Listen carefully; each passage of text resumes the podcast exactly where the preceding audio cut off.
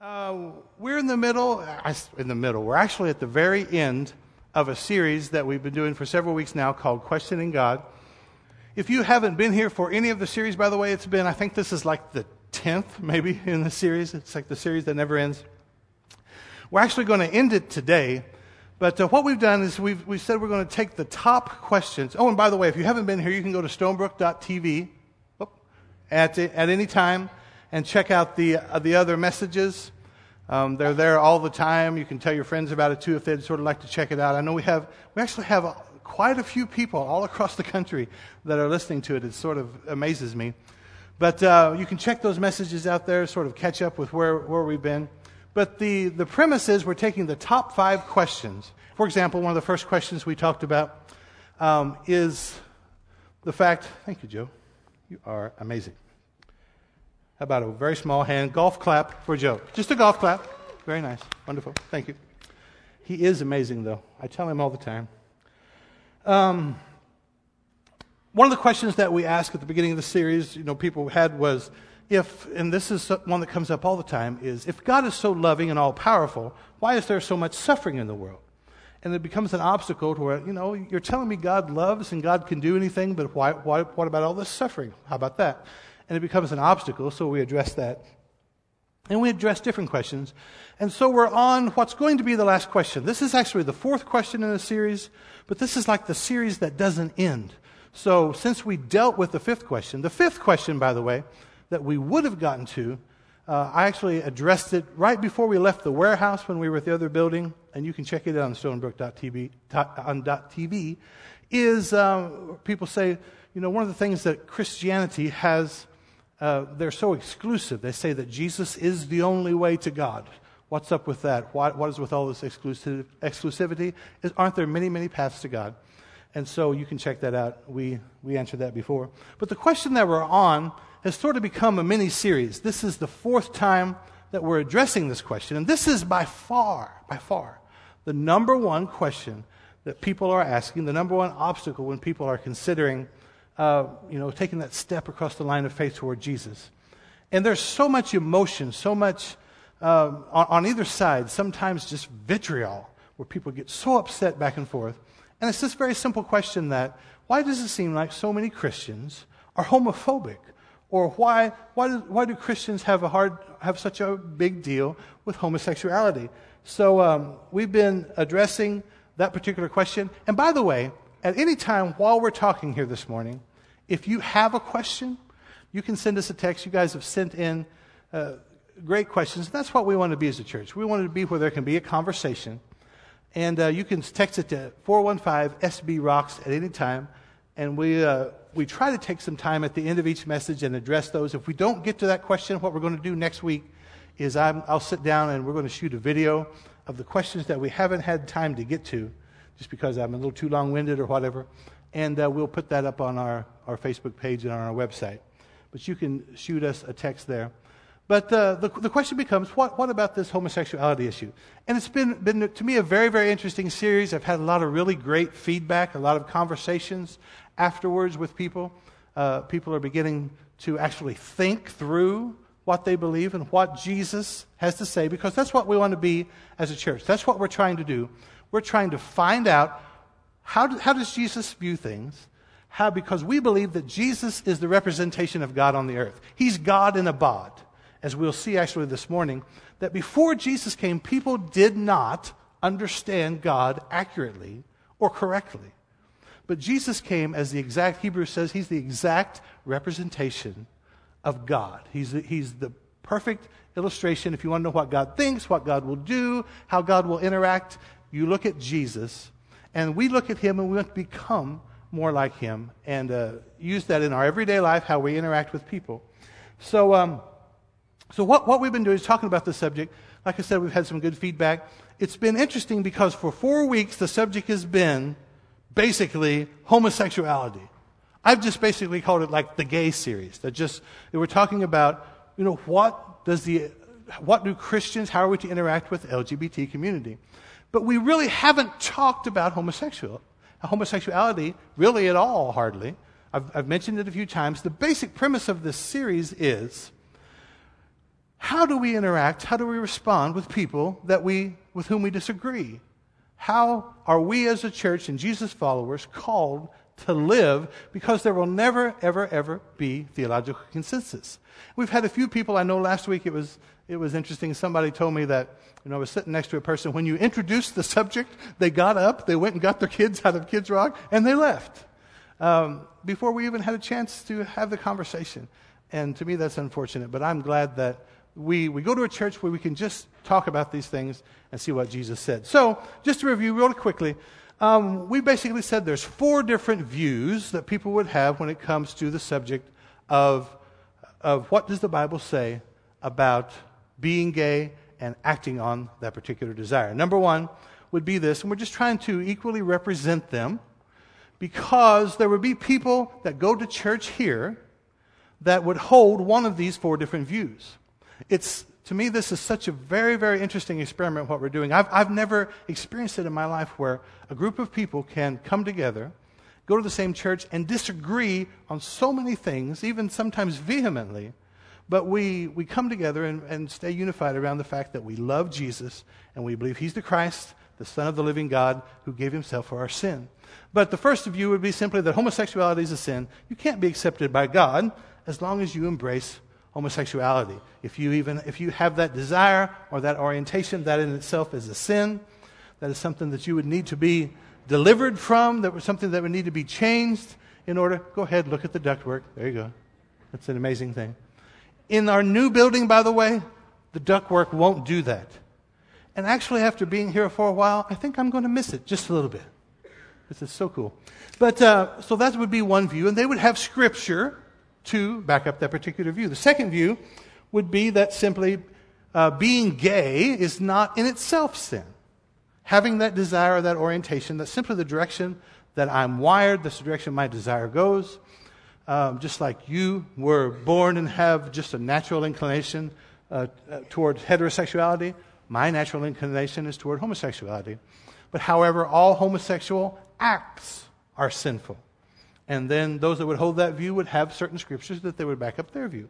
The third view would be that homosexual activity outside of a committed monogamous relationship is forbidden. They would say that because the Bible was written in a culture and at a time where a committed, faithful relationship between same-sex partners was not an option, was not something that was even thought of, then neither the Old Covenant nor the Apostle Paul and the things that he said could possibly be addressing this. That what those scriptures were addressing would be uh, a relationship that was uh, promiscuous, or a relationship where one person was dominating another. And we know from history that certainly happened with the patron, patron-client relationship in the Roman Empire.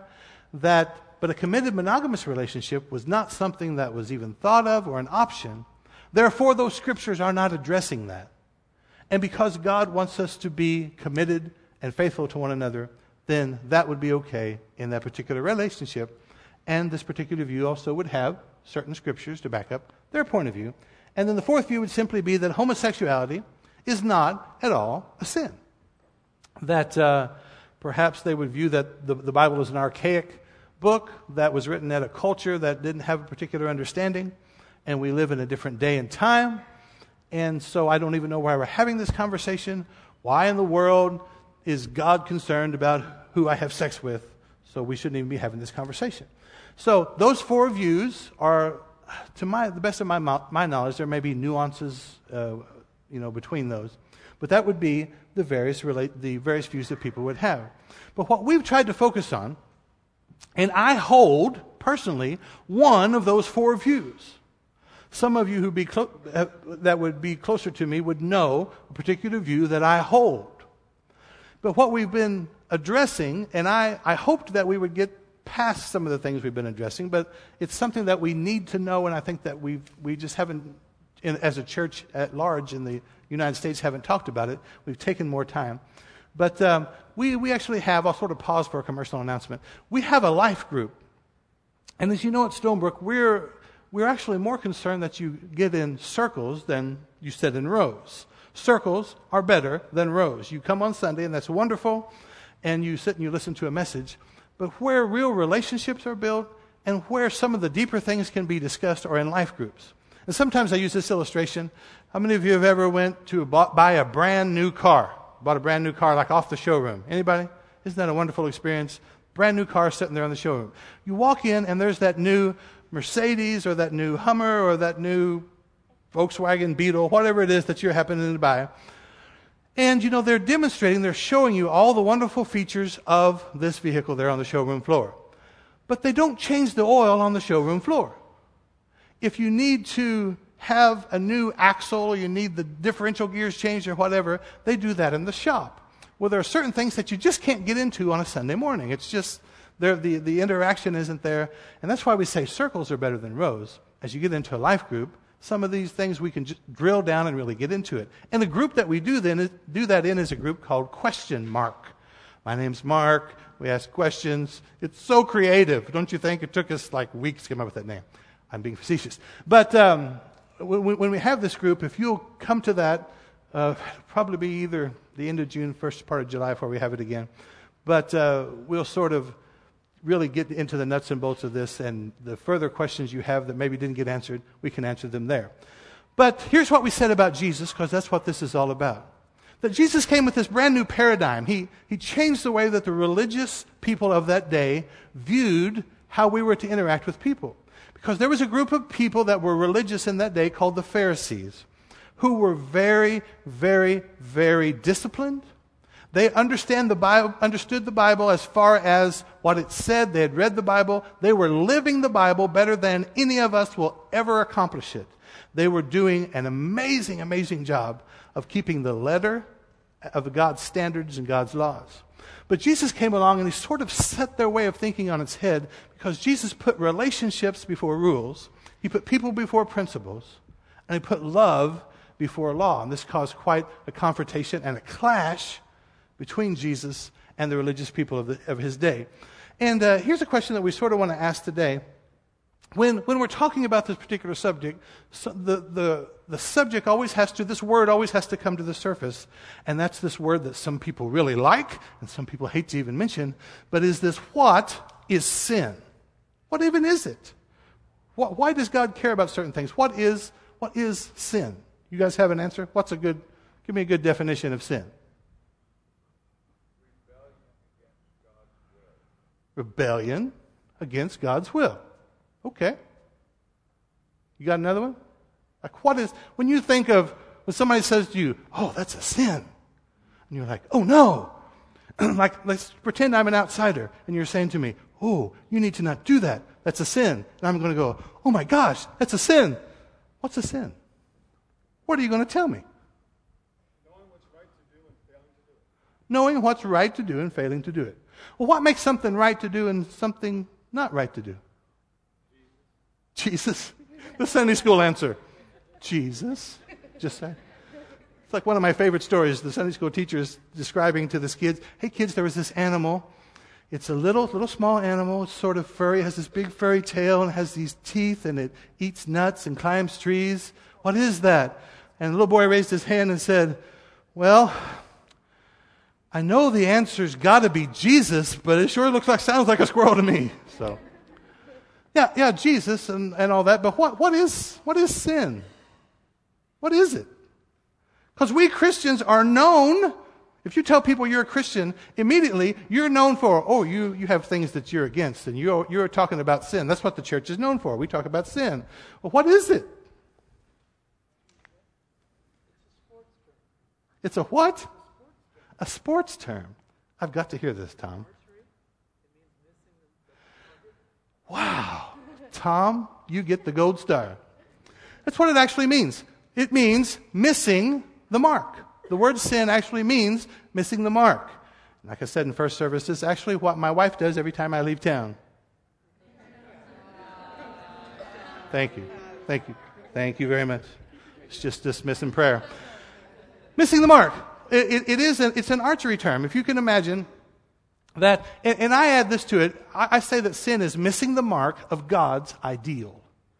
It's what God had in mind when he created the world, when he created us. He had a certain way that this was to operate. It had a certain way that we were to operate, a certain way that we were to live that would be best for us and his creation as a whole. And if you can imagine an archery target on the wall, and you're either shooting an arrow or an eye, I'm not good with shooting arrows, so I prefer to shoot a gun. So if you can imagine that there's a mark, the, the center of that target is a bullseye. That's the ideal. That's the standard. If we're to shoot it, we're supposed to hit it right in the middle. Now, the interesting thing about God that Christians really don't don't uh, adhere to when they start talking about sin is the standard with God is perfection. Now, those of you that might consider yourself conservative, you think, well, as long as I miss a little bit to the right and not the left, then I'm okay. But now those there's some friends of mine that are liberal, and they're missing to the left, and they're not okay because they're missing. They're missing an inch to the left, I'm three inches to the right, but I'm better. No, the standard is the mark. The standard is perfection. And if the standard, let's say we're going to have an archery contest, and the the object of it is to hit fifty out of fifty in the middle. That's the standard for receiving a prize, for receiving a trophy. Well, if you miss the first one, guess what? You're done. It doesn't matter if you're amazing for the, I'm, I hit the next forty-nine, too bad. You're just as good as the person that's shooting the other direction. The standard is perfection. Missing the mark of God's ideal. So, what do we do with that knowledge? God has this plan. And there are certain things that people would consider sins. How did Jesus deal with that? We're going to start in John chapter one and verse fourteen. I'm going to go through this as quickly as I can um, because I'm wanting to get a little further than I did in the first service. The word, I have to stop with these first two words. That word, this is talking about Jesus. That well, the English word says the word. There's, it's a little Greek word that it, the New Testament was originally written in Greek. That it, little Greek word called logos. Could you say that with me? It'll make you feel smart. Logos. You just, just got it close. Logos. And it simply means the message. It simply means God's thoughts. Now we, most of the time, we as Christians will talk about the Word as the Bible. Now I don't doubt that the Bible is the Word of God, but that's actually not what John says that is the Word. The Bible is actually something that points us to the Word. The Word is a He, not an it. The Word is a person. God's message, God's thoughts. If you want to know, we say this all the time, if you want to know what God thinks about anything, we look at Jesus. The Word, or Jesus, the message, became flesh and made His dwelling among us. We have seen His glory, the glory of the one and only Son, who came from the Father. Now notice this, full of what? And what? Grace and truth. Grace and truth. Verse seventeen, for the law was given through Moses. The law, he's contrasting. There's the law, there's these standards, there's the Old Covenant, God's ideal, what God wanted. But grace was given through Moses, but grace and truth came through Jesus. When John is trying to describe who Jesus is and how he did things, he's not saying, and, and this is where Christians, I think, we, we really get messed up. We try to balance the two. Well, you got, if you're going to preach grace, you got to balance that with truth. And we end up doing this thing. We talk about this occasionally. We say to people, well, now God loves you. Jesus loves you. And I, God knows I love you too. What's the next word? But. Now, can you imagine, ladies? You're about to receive a proposal from the man of your dreams. He gets down on his knees. He has the mariachi band in the back ready to go. I'm not very romantic. That's all I could come up with. Who brings a mariachi band? But he's got the band ready. He's maybe got it on the big screen at the at the ball game. Whatever. You know, he's set up this thing. He gets down on one knee and he says, my dearest love, I just want you to know I love you with all my heart. You are the most wonderful thing. I love you so much.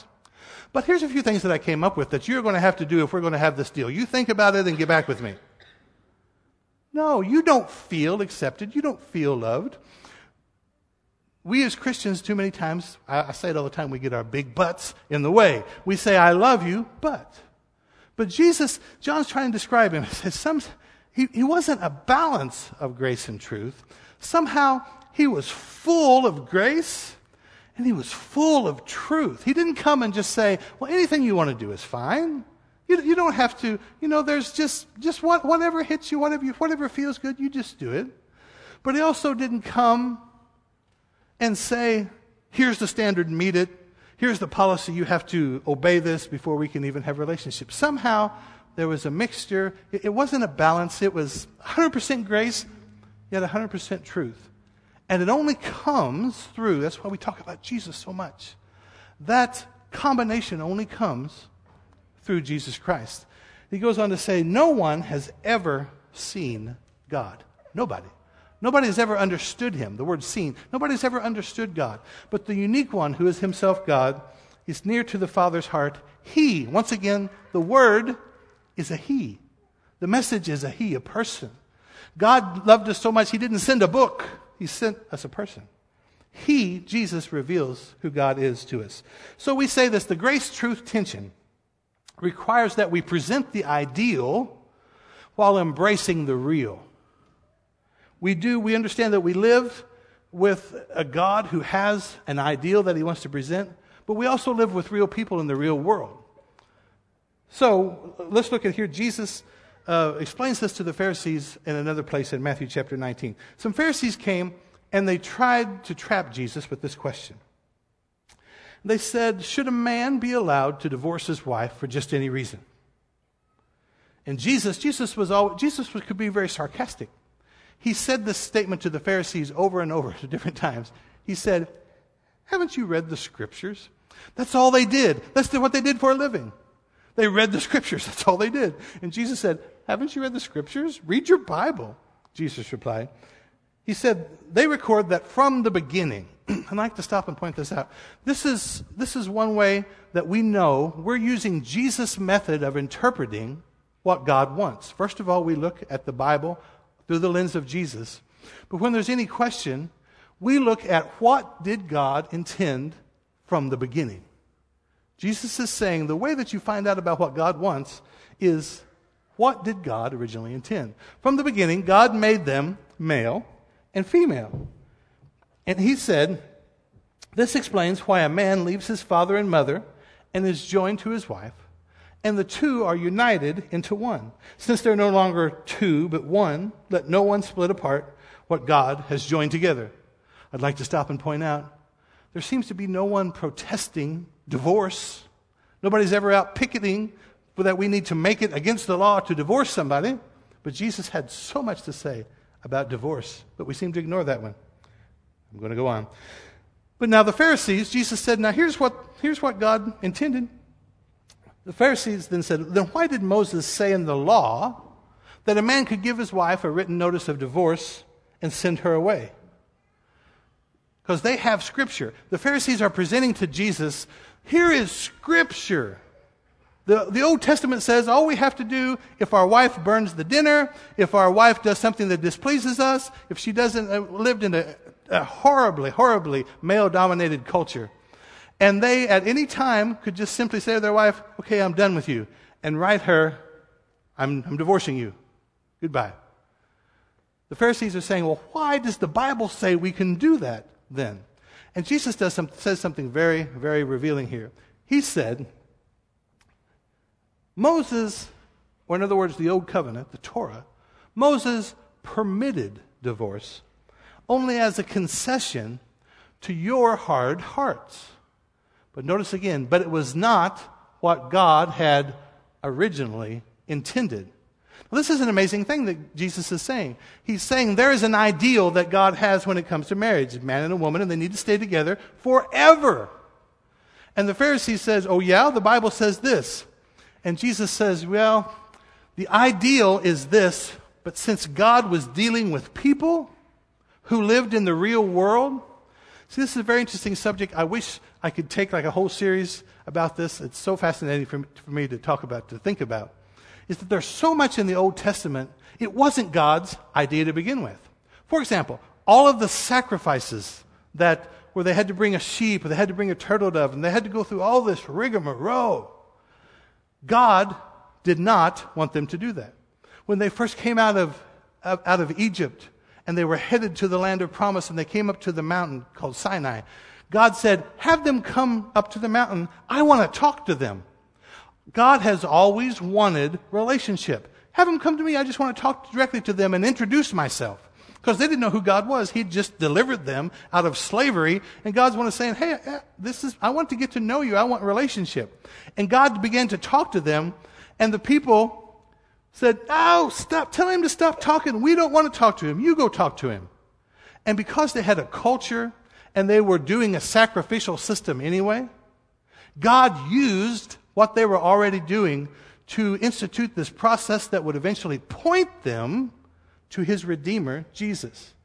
You read all these laws about how they're to sacrifice, but God says later in the Old Testament, "Oh, by the way, that wasn't my idea. I don't want that. I don't want your sacrifices. I want you to have mercy on the person next to you. I want you to do justice. The things that are going wrong in your community, I want you to fix that. I don't care about these sacrifices. That wasn't my idea to begin with." I use that to point to the fact that there's one that's going to come and become a sacrifice. But it wasn't his idea to begin with. God deals with the real.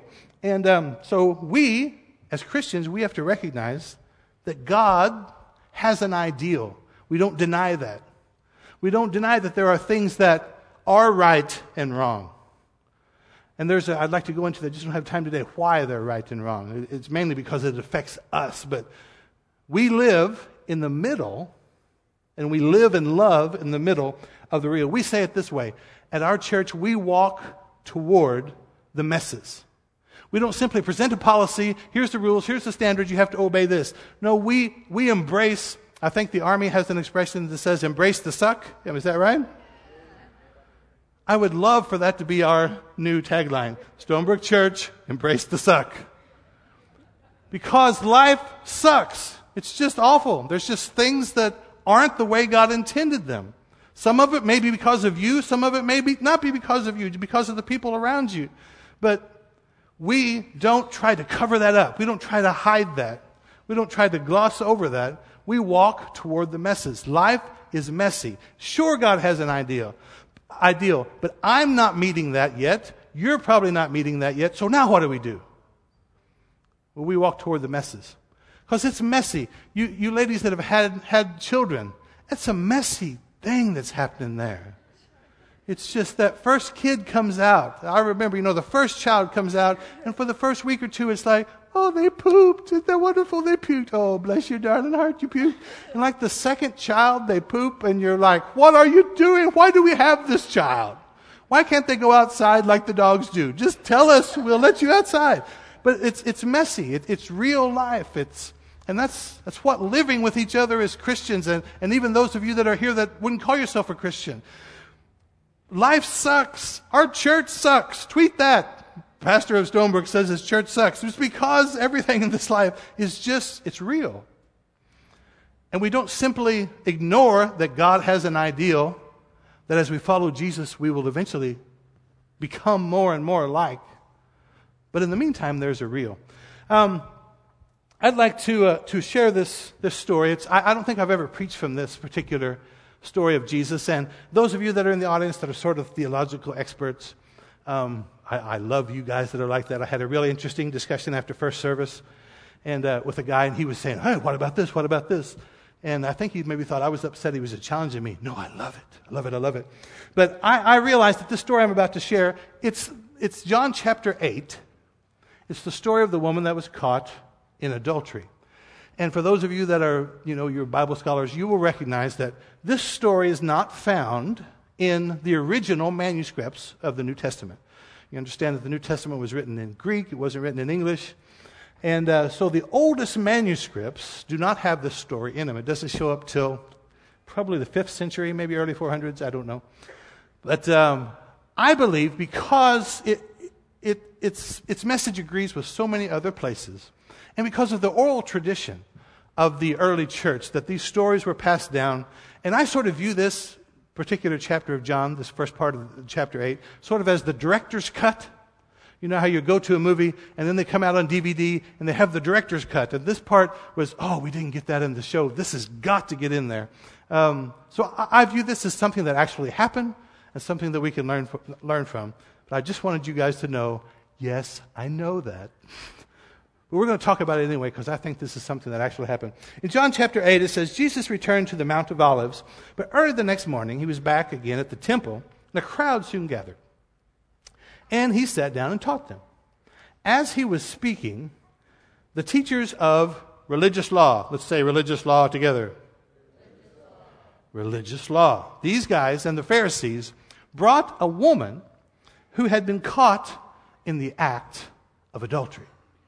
So they bring this girl. I don't know if she's clothed. I mean, it says she was caught in the act. Now, it's always, you know, we'd always like to point out, you know, my, my mom and dad never sat down and had that discussion with me, that talk, birds and bees talk. But my understanding with adultery is there needs to be at least one other person present.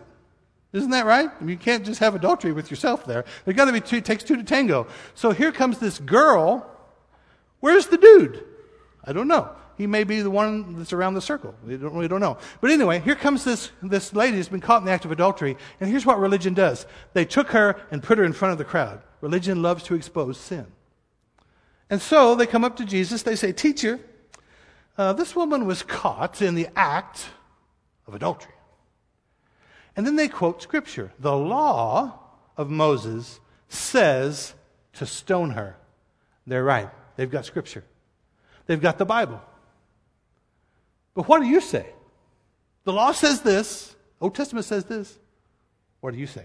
And they were trying to trap him into saying something they could use against him. Jesus stooped down, wrote in the dust with his, with his finger. He's just taking his time, thinking about this. But here you have this conflict. You have this clash of here's the standard, here's the rules, and here, Jesus, you've got this whole grace thing going on. So are you going to say, oh, that's okay?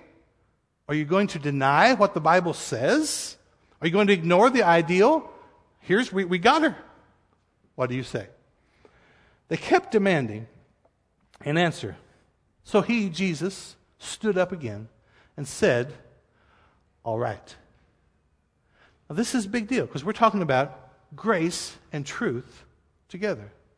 This is an example of not a balance between, but one hundred percent truth, one hundred percent grace.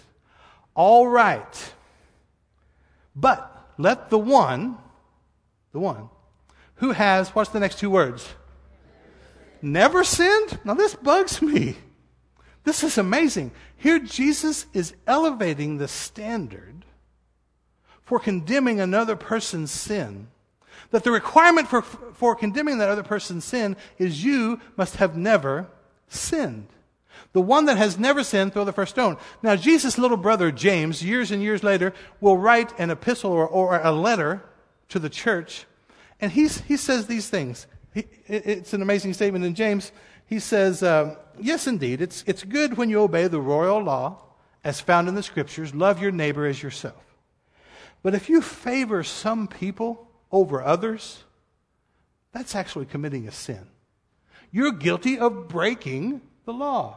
And then he says this, he gives this amazing standard. For the person who keeps all the laws, except how many? We come back to that standard. The standard is perfection. As we're shooting at the target, the standard is every single time.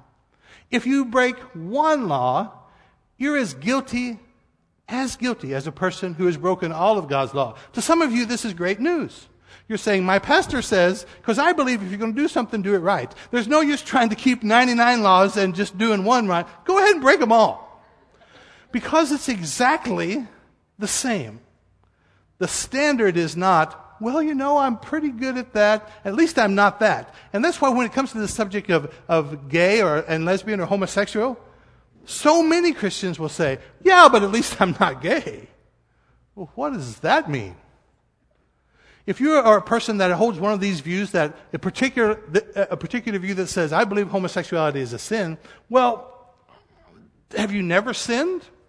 Jesus said the standard for condemnation is the person that has never sinned gets to throw the first stone. Then he stooped down, back to the story again, and wrote in the dust. When his accusers heard this, they slipped away one by one, beginning with the oldest. This is a wonderful picture.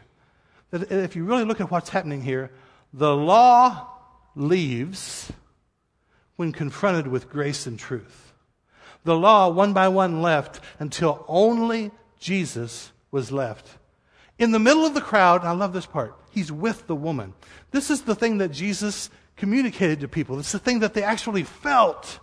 It wasn't just something that he said because he was supposed to, well, you know, I love you, but. No, people felt, this guy really gets me. He really cares about my life. He's with me. He's not standing up on some podium uh, dispensing uh, information or dispensing the standards that I must meet. No, he's with me. I, there's something different about the look in his eye. There's something different about the tone in his voice. And he begins to say to her, and you, then it, then Jesus stood up again and said to the woman, "Where are your accusers? Didn't even one of them condemn you?" "No, Lord," she said. Now, this is an amazing statement. This is grace and truth. And you have to understand, Jesus said the standard is, and you, you, you, we as believers need to get this. The standard is, the one that has never sinned gets to condemn. She has standing before her the one who has never sinned. He, he meets the qualification. He can say, "I have never sinned. Therefore, I am now qualified to cast the first stone." And she says, "Nobody's accused me. They all left." And Jesus, the only one that's qualified, said, "I don't either. Neither do I." And here's the big thing. She felt that. I'm going to try to get through this without crying. In the first service, I just, just I couldn't, couldn't take it. I, I, I wish somehow that I could get this across. That with Jesus, it wasn't simply reading from a book. There was... And we have to get this in our interaction, that since we're to be like him, when we are to love, when the Bible says, love your neighbor as yourself. So many Christians are very flippant with that. Well, I do love my neighbor, but that thing they're doing, I mean, they, no, that they are not feeling that you really care about them. They still think that the main thing on your mind, in fact, every single time I've heard this particular story preached in a church, the emphasis was always on go sin no more. People will always bring this up to me. "Yeah, but Jesus said go and sin no more." No, he didn't. What he did was make this woman feel that she was not condemned. He brought her into this place where she felt accepted, where she thought, no matter if I ever change, this guy will still love me. In that place, and only in that place, is it now safe? Has he now earned the right to say to her, "Don't do that anymore"? He's now in a relationship where he can speak that into her life. See, God is confirming everything I'm saying right here. Don't you think? Everything. Just perfect timing. Now, I want to close with just a couple other scriptures. I know it's going to be hard to focus. Just take a second and look up at the roof. It's a very interesting thing that we humans do. When it starts raining, we want to look up. Let's look. Yeah, that's rain. That's what that is. And we are in the ark. I didn't even think about that. No matter how bad it gets, you know, we're pretty safe, actually, right here. I think, why are there kangaroos at the door? I don't know. This maybe is worse than we think. Okay. When it comes to how are we to deal with sin? How are we to address sin? There's a very there's this amazing scripture in, in Second Corinthians five, and we're, we're going to end with this. We got just like two more minutes left. Paul said it this way. He said, "This means that anyone who belongs to Christ has become a new person. The old life is gone, a new life has begun." And, and he said, "All of this is a gift from God, who brought us back to himself through Christ." Now notice, God has given us this task. God is about to tell us as Jesus followers what our job is. Our task is to reconcile people to him. And he, he says it this way, "For God was in Christ, reconciling the world to himself." This next statement blows me away. "No longer counting people's sins against them." Now, most people that know Christians, if they said, "Okay, tell me, have you ever played this ma- matching game like on Sesame Street?" On Sesame Street, "One of these things is not like the other." You can sing along if you like. "One of these things just doesn't." I don't, my kids, my kids have grown and left the house. I don't remember the Sesame Street songs. I can sing Barney songs though. They, those things stick with you forever. Oh, it's just terrible. You want to talk about sin? Barney, there's right there. There's sin. But no, look at this. No longer counting people's sins against them. When you think of Christian, most people don't think, "Oh yeah, they don't count your sins against you." But he said God was in Christ, and God is no longer holding people's sins against them. Now notice, and he gave us this wonderful message of reconciliation. Do you know what we're supposed to be telling people who consider themselves far from God and who are not Jesus followers? We're supposed to be telling them, oh, by the way, God's not holding anything that you're doing against you. No, no problem. Some of us don't like to hear that. Some of you are wondering if I've gone off the deep end. I understand. But here's our message. Said we're Christ's ambassadors. God's making his appeal through us. We speak for Christ when we plead. This is what we're supposed to plead with people. Come back to God. He's not mad. He's not holding anything against you. The next, next verse says, for God made Christ who had never sinned. There we are again. The person that never sinned has the right to condemn and throw the first stone, but instead he became the offering for our sin. So that we could, uh, one translation says that he made him to be sin. So that we could be made right with God through Christ. Our one job, we have one job. Have you ever seen those things? I found a couple of these on the internet. You've seen where it says you had one job. Just show them there, you know, like that where the stairs are going one way. And then you got some of the other ones like do not bend. Okay. This is one of my favorite, actually. You got Pop-Tarts. Oops, what are they called there? Poop-Tarts. That doesn't sound, doesn't sound good at all. I'm afraid when we get to heaven, Jesus is going to say to us, dudes. He may not say dudes.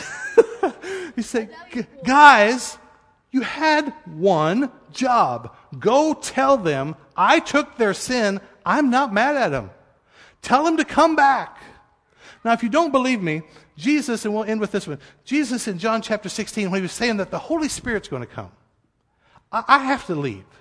But the Holy Spirit's going to come, and he has one job. He says, in fact, it's better for you that I go away, because if I don't, the advocate, the Holy Spirit's another name for him, won't come. If I do, if I do go away, I'll send him to you. When he comes, he will convict the world of its sin. It's the Holy Spirit's job to convict people of their sin. What is the world's sin? He tells us in the next verse. The world's sin is that it refuses to believe in me. The only sin that keeps a person from relationship with God is they don't believe who Jesus is and what he did for them on the cross. It's not that there's this list of things that they're doing wrong that you can go back to the Old Testament and some places even in the New Testament and say, well, here's what the standard is. Here's what the ideal is. God wants this, and you're not doing this. Jesus actually, because on the cross, and let's just go ahead and put that up there. Here, here's a picture, you know, from the movie The Passion of the Christ. And when I think of, in fact, Jesus most clearly, most clearly represents who God is. Right here. This is the ultimate example of grace and truth. Jesus didn't say, oh no, there's no such thing as sin. No, what you're doing is okay. What he actually said is, yes, what you're doing is terrible. It's destroying you. It's destroying all of God's creation. It's awful. But what I'm going to do is I'm going to take it myself. I'm going to take the blame. I'm going to absorb your sin. Everything you've ever done, I'm taking it on me. And there, that's the truth. Sin is terrible. But I'm going to take it. The combination of yes, sin is awful, truth, but it's my fault, it's not yours. I'm offering you forgiveness. In fact, the Apostle Paul in another place says that he took our sin out of the way. If you think the thing between you getting into a relationship with Jesus is your sin, the Bible actually says that Christ on the cross took it out of the way. It's not the thing that's in the way. The only thing that's in the way of your friends, your family, or maybe even you that are sitting here, of becoming in a relationship with God is, do you believe that that took care of it? And that's the only sin that we're supposed to be telling people that they even have to be concerned about. We have one job, grace and truth. He took the truth of our sin, extended grace and forgiveness to us. Well, our time is gone. I, I just want to pray for us. And we don't do this often. I didn't even do it in the first service, but as we pray, because so many people, so many people over the past few years, and it's been an amazing thing to me. We don't have a lot of services where we have an altar call or where we pray with people to to accept Christ, but in in small groups and just in the process of walking together and walking with Jesus, people eventually say, they'll fill out their Connect card, oh, I accepted Christ today. Well, we didn't even ask you. So as we pray, if it's something that you've never done, just say to Jesus, you know, I believe that somehow. I don't understand it all, but I believe that, and I want to accept you. Let's pray. Father, uh, I thank you so much for your Spirit, and I thank you that you help us to see in ways that I haven't been able to explain. Help us to see who Jesus is more and more. Yes, there is, there is a standard. Yes, there is a way that you want things done, Father, but I'm so glad that you accepted me when I was and still am so far from that. While I was an enemy of yours, you died for me. And I thank you. I can never thank you enough so much for that. For those of, uh, that are here today, Lord, that ha- are finally in their heart, they're saying, you know, I'm beginning to see this, and I want to trust you. I, I accept what Jesus did. I thank you that you you change their heart even today. You see their heart, and as they as they say to you, Jesus, I, I want to follow you. I want you to be my Lord. They cross over that line into your family. Help us, sir, to be examples of your truth wrapped up in totally, uh, totally, completely mixed together with your grace, sir.